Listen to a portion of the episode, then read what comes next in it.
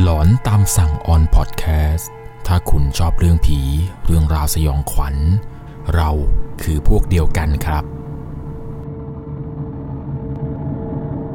สวัสดีครับ ผม1 1 LC วันนี้เรากลับมาพบกันเช่นเคยครับ กับในช่วงของหลอนตามสั่ง ในส่วนของเรื่องราวความหลอนในวันนี้นั้น เป็นเรื่องราวที่เกิดขึ้นที่จังหวัดอุตรดิตถ์ครับ ซึ่งเรื่องราวที่ทุกคนจะได้รับชมรับฟังใน EP นี้นั้น เป็นเรื่องราวของผู้ชายท่านหนึ่งครับ ที่ได้พบเจอเรื่องราวสยองขวัญที่เกิดขึ้นในห้องพักรายวัน หรือรีสอร์ทแห่งหนึ่งครับ ที่ตั้งอยู่ใกล้ๆกับบขสของจังหวัดอุตรดิตถ์เลยสำหรับเรื่องราวเรื่องนี้นะครับจะต้องใช้วิจารณญาณในการรับชมรับฟังให้ดีๆ เลยนะครับ เพราะว่าเรื่องราวที่ผมจะเล่าให้คุณฟังนี้นั้น เป็นเรื่องราวที่เกิดขึ้นจริง ๆ กับผู้ชายท่านหนึ่งครับ ที่ชื่อว่าคุณฟ้า คุณฟ้าเนี่ยได้ส่งเรื่องราวความสยองขวัญเข้ามาในเพจ Facebook 1 LC บอกว่าครั้งหนึ่งครับที่ตัวของเขาเนี่ยได้พบเจอเรื่องราวสยองขวัญ เมื่อตอนที่ตัวของเขานั้นได้กลับบ้านไปที่จังหวัดอุตรดิตถ์ครับ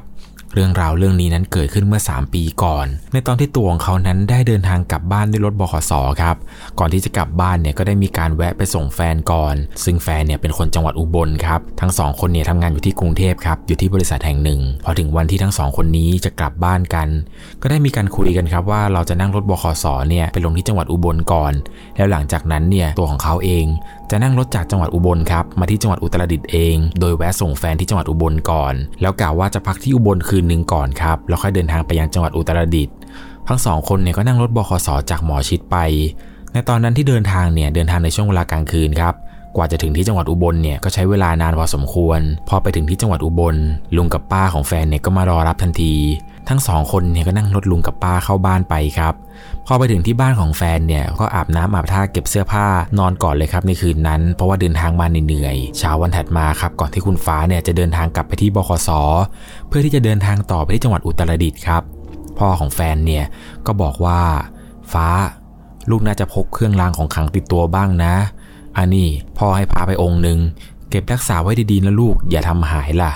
ในตอนนั้นครับตัวคุณฟ้าเนี่ยก็หยิบผ้าที่พ่อให้ใส่ไว้ในกระเป๋าเสื้อครับก่อนออกเดินทางเนี่ยคุณฟ้าก็ขอเข้าห้องน้ำก่อน เพราะว่าไม่อยากไปเข้าห้องน้ำที่บขสครับมันค่อนข้างที่จะไม่สะอาดพอหลังจากทำธุระอะไรเสร็จเรียบร้อยครับก็เดินออกมาลุงกับป้าในยสตาร์รถรอแล้ว คุณฟ้าก็ได้ขึ้นรถไปครับลุงกับป้าเนี่ยก็ได้พาขับไปส่งที่บขสของจังหวัดอุบล ในตอนนั้นพอถึงบขสเนี่ย ตัวคุณฟ้าก็ความคำที่กระเป๋าเสื้อตัวเองครับ ที่พ่อให้พระมา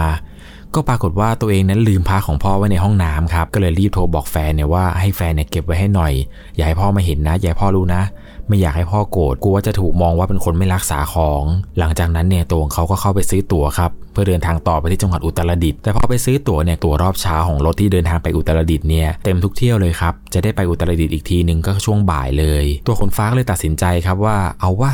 ช่วงบ่ายก็ช่วงบ่าย ดีกว่าไม่ได้กลับบ้านก็แล้วกัน ไปถึงที่นู่นเนี่ยน่าจะมาตีสองตีสามเดี๋ยวเราหาโรงแรมใกล้ๆ พักก่อนแล้วก็เดินทางต่อเข้าบ้านก็ได้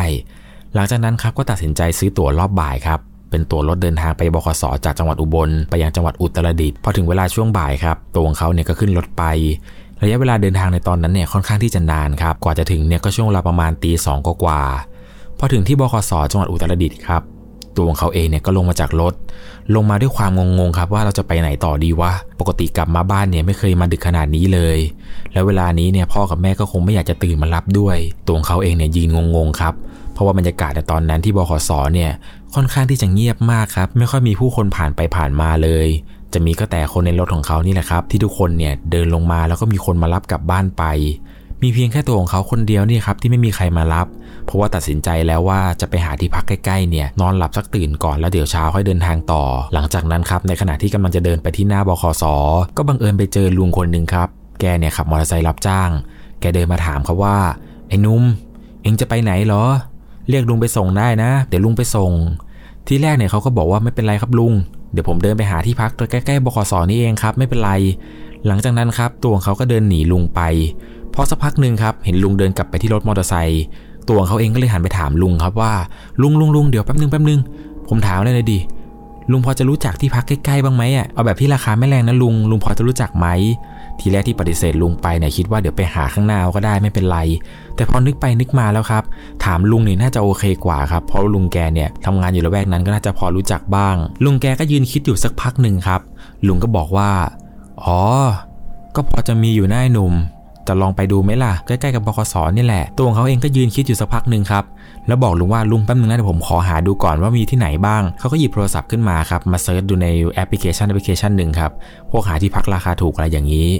พอหาไปหามาครับ ก็ไปเจออยู่ที่หนึ่งครับ ที่อยู่ใกล้ ๆ กับที่ลุงบอก ก็ถามลุงครับว่าลุง เนี่ยใช่ที่เดียวกันกับลุงเปล่า ลุงก็บอกว่า เออเออเออใช่ใช่ที่นี่แหละที่นี่แหละ ไปไหมหนู เขาเองก็เลยบอกลุงครับว่าลุงเดี๋ยวแป๊บนึงผมขอลองกดจองดูก่อนว่ามันเต็มหรือยัง แล้วพอกดจองไปครับ ปรากฏว่าที่ที่เขาจะไปทีแรกกับลุงเนี่ย มันดันเต็มครับ ก็เลยต้องหาที่พักอื่น พอเลื่อนลงมาอีกทีครับ ก็ไปเจอที่หนึ่งก็เลยยื่นให้ลุงดูครับว่าลุง ลุงพอจะรู้จักที่นี่ไหมเมื่อกี้ที่เมื่อกี้มันเต็ม พอลุงได้เห็นชื่อเห็นรูปภาพอะไรในแอปนั้นครับ ลุงก็บอกว่า รู้จักเดียหนู แต่เองจะไปเหรอมันไกลพอสมควรนะ ไม่ใช่ใกล้ๆเลยนะ ตัวเขาเองบอกว่าไม่เป็นไรครับลุงไปที่นี่แหละ ผมง่วงแล้ว อันนี้มันยังว่างอยู่ผมกดจองไปแล้วด้วย ผมง่วงแล้วลุง ผมไม่ไหวแล้ว ผมอยากนอน ลุงก็บอกว่าเออเออไปไปไปเอาร้อยห้าสิบอะไหวไหมตัวเขาเองก็บอกว่าร้อยห้าสิบเลยเหรอ คือถ้านั่งแท็กซี่ไปเนี่ยน่าจะประมาณ200กว่าบาท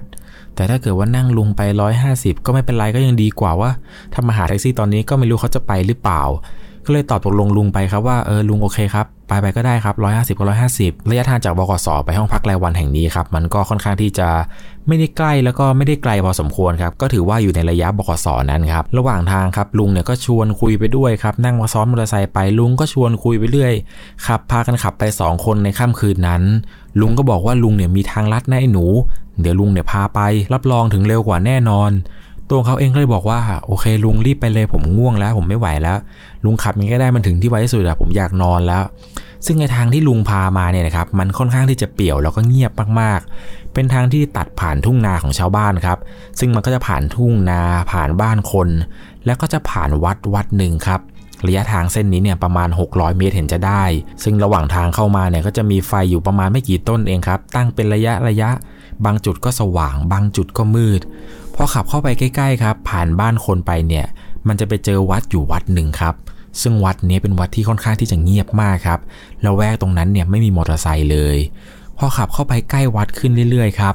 ลุงเนี่ยก็เงียบแล้วก็ไม่ยอมคุยตัวเขาเองก็เริ่มแปลกใจเลยครับว่าลุงเป็นอะไร เพราะที่ผ่านมาตลอดทางเนี่ย ลุงชวนคุยชวนพูดชวนนี่ตลอด แต่พอใกล้ถึงวัดเนี่ยลุงดันเงียบขึ้นมา เพราะในจังหวะที่รถกำลังผ่านวัดครับ ตัวเขาเองก็เห็นครับว่ามีคนหนึ่งเนี่ย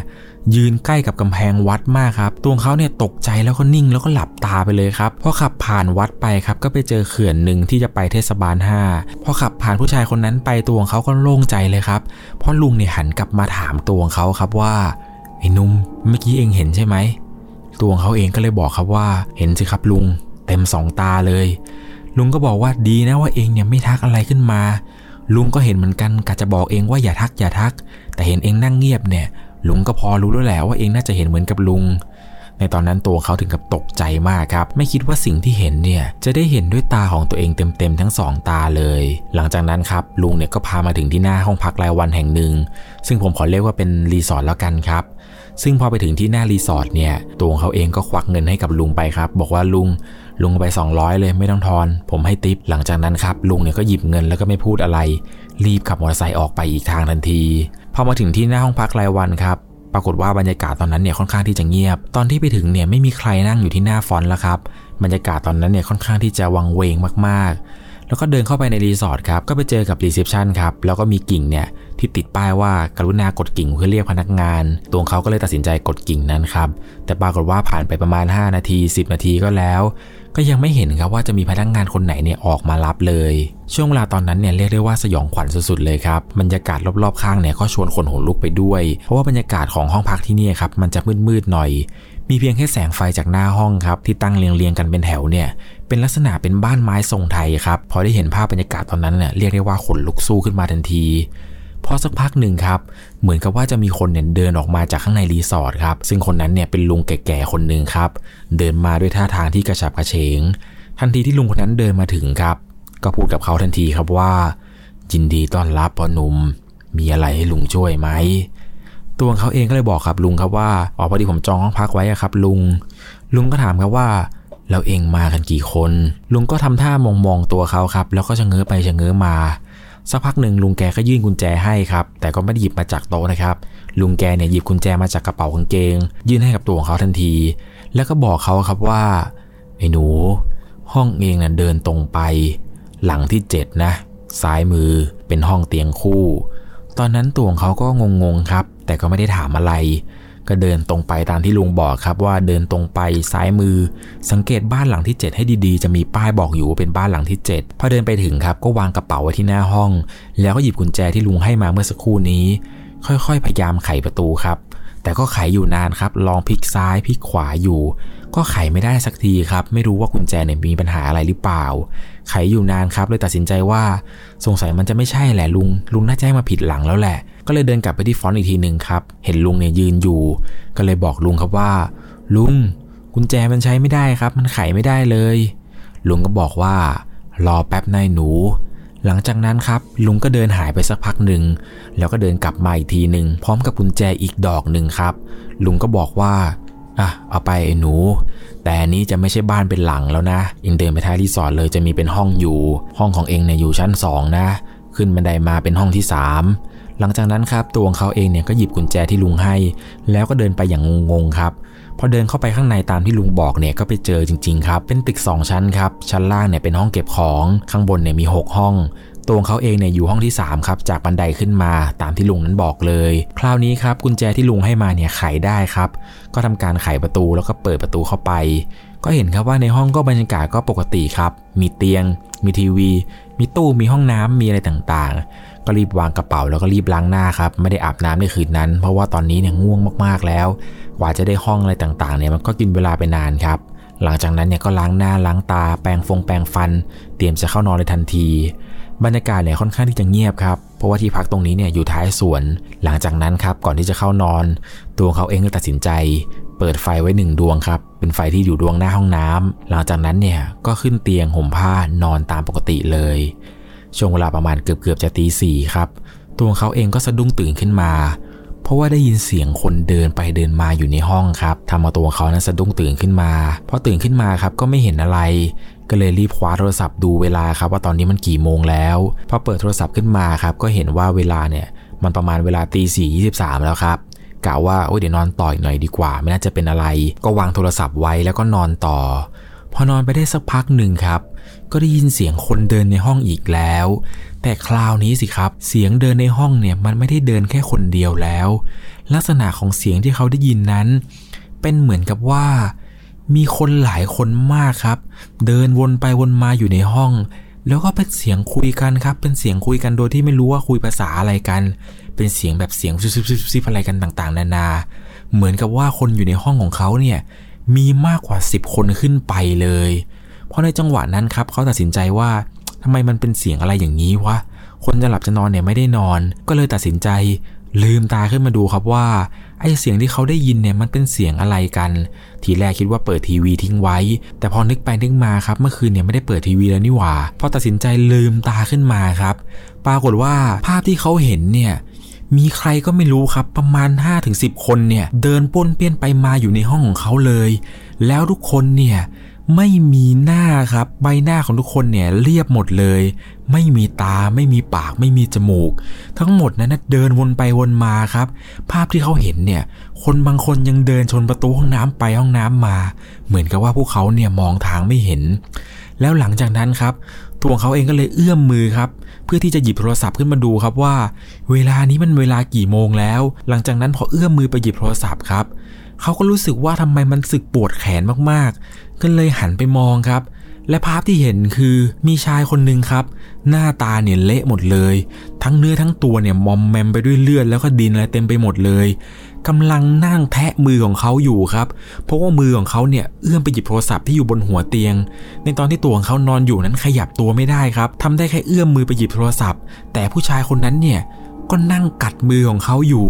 ทำให้ตอนนั้นเนี่ยตัวเขาไม่รู้จะทำอย่างไรครับ เลยตัดสินใจสวดมนต์ครับ แต่ว่าสวดสวดผิดผิดครับ ตอนนั้นเนี่ยตกใจมาก เขาก็พยายามสวดและพยายามนึกบทที่พอจะนึกออก แต่ผู้ชายคนนั้นที่กัดแขนเขาอยู่เนี่ย ก็พูดสวนขึ้นมาเลยครับว่า สวดมนต์เนี่ยก็ไม่ได้ทำให้กูทรมานหรอกนะมึง แล้วก็หัวเราะแบบช้าๆครับ ดัง เฮ้อ เฮ้อ เฮ้อ เฮ้อ เสียงเนี่ยเป็นเสียงหัวเราะที่ยันยานครับ แต่เป็นเสียงหัวเราะที่ดังมาก แล้วหลังจากนั้นครับ ภาพที่เขาเห็นว่ามีคนเดินอยู่ในห้องเต็มไปหมดเนี่ย ทุกคนก็หันกลับมาหาตัวเขา แล้วก็กระโดดใส่มาที่เตียงของเขาเลยครับทำให้ตัวเขานั้นสะดุ้งตื่นขึ้นมาครับ ถึงได้รู้ว่าไอ้ภาพที่เห็นเมื่อสักครู่ เห็นคนกัดแขนกับผู้ชายที่เดินไปเดินมาไม่มีหน้ามีตาเนี่ยเขาฝันไปครับพอตื่นขึ้นมาได้สักพักหนึ่ง ตอนนั้นเนี่ยเหงื่อแตกมากครับ หัวใจเนี่ยเต้นรัวเลย สักพักหนึ่งก็มีเสียงเคาะประตูดังมาครับ ดังปังปังปังทำเอาตัวของเขาตกใจอีกรอบหนึ่งแล้วครับ แต่สักพักหนึ่งก็มีเสียงตอบมาครับว่า แม่บ้านเองค่ะ จะมาถามว่าจะพักต่อไหมพอดีจะเข้ามาทำความสะอาด หลังจากนั้นครับตัวของเขาเนี่ยก็รีบล้างหน้าแปรงฟัน เก็บกระเป๋าเนี่ยลุกออกจากห้องทันทีพอเปิดประตูออกจากห้องไปครับ ก็ไปเห็นว่าแม่บ้านเนี่ยยืนรอทำความสะอาดอยู่ แม่บ้านเนี่ยก็ยังบอกกับเขาเลยครับว่า เก่งนะ อยู่คนเดียวด้วย ยังหนุ่มยังแน่นอยู่เลย ตึกนี้ไม่ค่อยมีใครมาอยู่กันหรอก ตัวเขาเองก็งงๆครับ แล้วก็บอกว่าอ๋ออ๋ออครับครับครับเดี๋ยวผมไป check out ก่อนนะครับ แล้วหลังจากนั้นตัวของเขาก็รีบวิ่งลงจากตึกนั้นไป ไปถึงที่หน้า reception ทันทีพอไปถึงที่หน้า reception ครับ ก็ไปเจอพี่ผู้หญิงคนหนึ่งครับ ก็ถามพี่เขาว่าผมอยากจะ check out ครับ พี่มีมอเตอร์ไซค์ให้เช่าไหม ผมอยากจะขอเช่าหน่อย ตัวของพี่แกก็เลยบอกว่าน้องจะเช่าเหรอ แล้วนี่น้องเป็นใครเนี่ย น้องพักห้องไหนพี่ไม่เห็นคุ้นเลย ตัวเขาก็เลยบอกว่าเนี่ยครับพี่ผมพักที่ห้องท้ายสวนนะครับ แล้วก็หยิบกุญแจเนี่ยวางให้ ตัวของพี่คนนั้นครับ ถึงกับตกใจเลย แล้วก็บอกตัวเขาว่า เฮ้ย น้อง น้องเข้าไปได้ยังไง ตรงนั้นมันปิดปรับปรุงอยู่นะ มันซ่อมเสร็จแล้วหรอ ตัวเขาก็เลยบอกว่า ก็เสร็จแล้วนะพี่ลุงคนแก่ๆเป็นคนให้กุญแจผมมา ตัวของพี่คนนั้นครับ ถึงกับงงใหญ่กว่าเดิมเลยครับ ก็บอกตัวเขาว่า น้อง ที่เนี่ยไม่มีลุงคนไหนหรอก มีแค่พี่กับแม่พี่เนี่ยอยู่กันสองคน น้องไปกุญแจมาได้ยังไง หลังจากนั้นเนี่ยตัวเขาเองก็เล่าให้ฟังยาวเลยครับกับเรื่องราวที่เกิดขึ้นทำเอาพี่เจ้าของคนนั้นเนี่ยถึงกับขนลุกเลยครับ แล้วก็บอกว่าพี่จะบอกอะไรให้ฟังนะน้อง น้องไม่ใช่คนแรกหรอกที่มาเจอแบบนี้ ก่อนหน้านี้เนี่ยโดนกันหลายคนแล้ว พี่ก็ไม่รู้เหมือนกันนะ ว่าลุงคนนั้นที่เขาเห็นกันเนี่ยเป็นใคร หลังจากนั้นครับทีแรกว่าจะเช่ามอเตอร์ไซค์เนี่ย ก็เปลี่ยนใจแล้วครับ บอกว่าพี่ ผมลืมไปถ้าผมเช่ามอเตอร์ไซค์เนี่ยผมต้องกลับมาคืนที่นี่ดีกว่า พี่พอจะมีรถไปส่งผมที่บคสไหมครับเดี๋ยวผมจะนั่งรถไปหาเพื่อนหน่อย หลังจากนั้นครับพี่เจ้าของเนี่ยก็อาสาที่จะไปส่งให้ครับ พอตัวของเขาเนี่ยไปเจอรุ่นพี่ที่บคสครับ พี่เนี่ยก็ถามว่าเอานี่เองมาถึงตั้งแต่เมื่อไหร่วะเนี่ยทำไมไม่มาหาพี่เลยตัวเขาก็เลยบอกว่ามาถึงตั้งแต่ประมาณตีสองตีสามแล้วไปถึงก็ไปหาที่พักนอนไม่อยากรบกวนใคร พี่เขาก็เลยถามครับว่าแล้วเมื่อคืนเนี่ยเองไปนอนที่ไหนวะ เขาเองก็เลยบอกว่าผมไปนอนแถวเทศบาล5ครับ พี่ถึงกับตกใจเลยครับ พี่แกบอกว่าแถวเทศบาล5เนี่ย มันมีเรื่องหลอนแปลกๆเยอะเลยนะเว้ย ไหนจะเรื่องผีเจ้าที่เอ่ยอะไรเอ่ย แล้วรีสอร์ทที่เองไปนอนมันเป็นยังไงวะ อย่าบอกนะว่ามีตึกข้างหลัง ตัวเขาเองได้ยินเนี่ยถึงกับตกใจเลยครับ ว่าพี่เนี่ยรู้ได้ยังไงวะ ก็บอกไปครับว่าพี่ ใช่ผมนอนอยู่ตึกหลัง พี่แกก็ตกใจครับพี่บอกชิบหายแล้ว มึงรู้ไหมเนี่ยตรงนั้นเนี่ยมันใกล้ป่าช้าเก่า ไอ้ตึกที่อยู่เนี่ยมันจะตึกเก่าๆหน่อย มันมีต้นไม้ต้นหนึ่งเขาเอาพวกของไม่ดีอะไรต่างๆเนี่ยมาทิ้งกัน พวกสารพัง ของไม่ดีพวกพระหักอะไรเนี่ยมาทิ้งกันเต็มเลยตรงต้นไม้นั้น แล้วพอช่วงน้ำท่วมหนักเนี่ยไอ้ต้นไม้นี้มันตายเขาก็เลยลื้อต้นไม้ทิ้งทำเป็นห้องพักรายวันเป็นรีสอร์ทเนี่ยเพิ่มจากข้างหน้าเนี่ยต่อเข้าไปอีกทีนึง แต่พอทำเสร็จแล้วเนี่ยเขาก็ไม่ได้เปิดใช้เพราะว่ามันมีเรื่องราวอะไรแปลกๆเนี่ยเกิดขึ้นเยอะแยะเลย แล้วพี่ก็ถามครับว่า ตอนเองเข้าไปอะ เองได้ไหว้เจ้าที่ปะวะ ตัวเขาเองก็เลยบอกครับว่า จริงด้วยลืมไหว้เจ้าที่นี่หว่ารุ่นพี่คนนั้นเนี่ยก็บอกว่า เองเนี่ยโชคดีนะ ที่ไม่สติแตกตายไปซะก่อน รู้หรือเปล่าเขาโดนหลอกกันไปหลายรายแล้วที่นั่น เป็นอย่างไรกันบ้างครับกับเรื่องราวหลอนที่เกิดขึ้น บอกได้เลยครับว่าที่พักตรงนี้เนี่ยน่ากลัวนะครับ ถ้าเกิดว่าเจออะไรแบบนี้เป็นผมผมเนี่ยวิ่งก่อนเลยครับ ไม่รออะไรทั้งนั้น แต่ก็โชคดีอย่างที่เขาว่าแหละครับ ว่าเจ้าของเรื่องราวเรื่องนี้นั้น ไม่สติแตกตายไปซะก่อน ถ้าเจอขนาดนี้เนี่ย เป็นผมผมไม่อยู่ตั้งแต่เสียงเดินแรกแล้วครับ ไม่อยากจะคิดเลยนะครับว่าการมาที่จังหวัดอุตรดิตถ์ในครั้งนี้ จะเจอเรื่องหลอนได้ขนาดนี้ครับ เรื่องนี้เนี่ยผมว่าหลอนนะครับ เต็ม 10เนี่ยผมให้ 8.5 เลยครับไหนจะเรื่องราวที่เจอลุงคนนั้นเนี่ยซึ่งก็ไม่รู้นะครับว่าลุงคนนั้นเนี่ยคือใคร บางทีลุงที่เขาเห็นนั้น อาจจะเป็นคนนำไปหาเพื่อนๆเขาที่รออยู่ที่ห้อง เพื่อที่จะขอส่วนบุญจากตัวของเขา ให้กับวิญญาณสัมภเวสีที่อยู่รอบๆนั้น ก็เป็นได้นะครับ เป็นอย่างไรกันบ้างครับพอได้ฟังเรื่องราวเรื่องนี้แล้ว แต่ถ้าคุณมีเรื่องราวสยองขวัญที่อยากให้ผมเล่า ส่งมาได้ที่ Facebook 1LC เลยนะครับ ผมยังรออ่านเรื่องราวสยองขวัญของทุกคนอยู่ ถ้าคุณชอบเรื่องผีเรื่องราวสยองขวัญ เราคือพวกเดียวกันครับ ใครที่ฟังอยู่ในตอนกลางคืน ขอให้คุณนั้นนอนหลับฝันดี พลาคุ้มครองครับ อย่าได้เจอเรื่องราวอะไรแปลกๆ สวัสดีครับ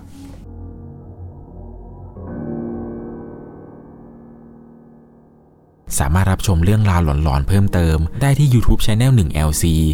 ยังมีเรื่องราวหลอนๆอีกมากมายที่เกิดขึ้นในบ้านเรา รอให้คุณนั้นได้ฟังอยู่นะครับ